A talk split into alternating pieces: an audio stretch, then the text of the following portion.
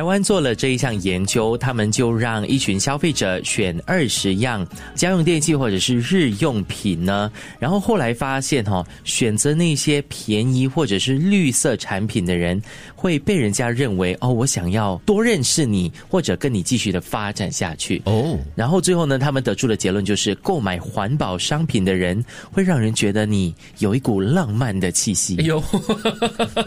印象分。哦，OK，呃，绿色产品就是说比较环保的一些物品啊，，比如说不是一次性，就是可以重复使用的一些餐具啊、啊、吸管啊、杯子啊。哦，就是选用这些餐具啦、吸管啦之类的人哈、是比较平易近人的，比较吸引人吗？比较对对对对对对对。因为买这些产品的人，可能给他人的感觉是他爱地球，嗯，他是一个充满大爱的人，所以是一个好人。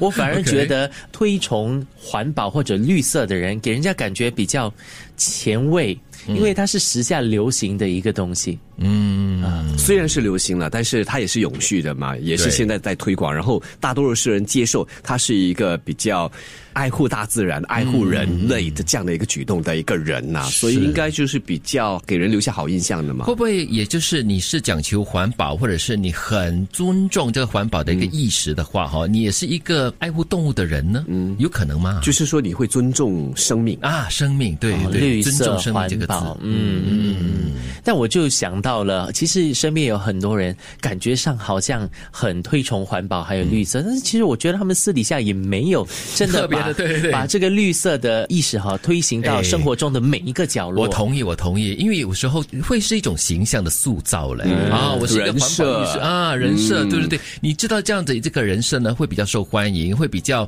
得到别人的好感之类的。即使没有想到这么复杂，纯粹就是跟随潮流，或者就是说，嗯，哦，他们说这样子好，好了好了，也应该不错，我就跟着做。啊，我是环保人士，我是环保人士，这叫做假绿 假绿。真的，我身边就有一个朋友，他就是那种哦会带着那个呃环保的碗啊、筷啊，到处出门有没有用。他真的有在用吗？对咯，所以我就说，嗯，为什么一直在你书包里面？我也没有看过你用过。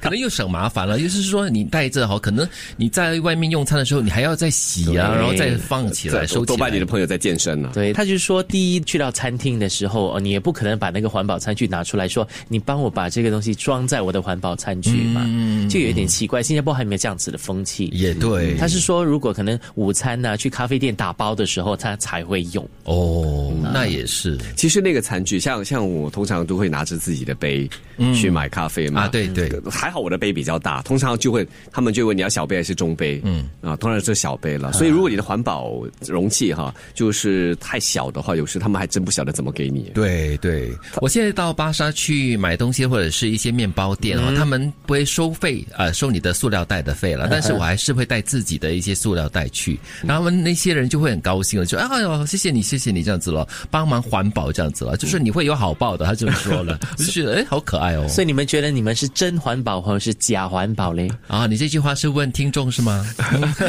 还是《甄嬛传》甄嬛传。对，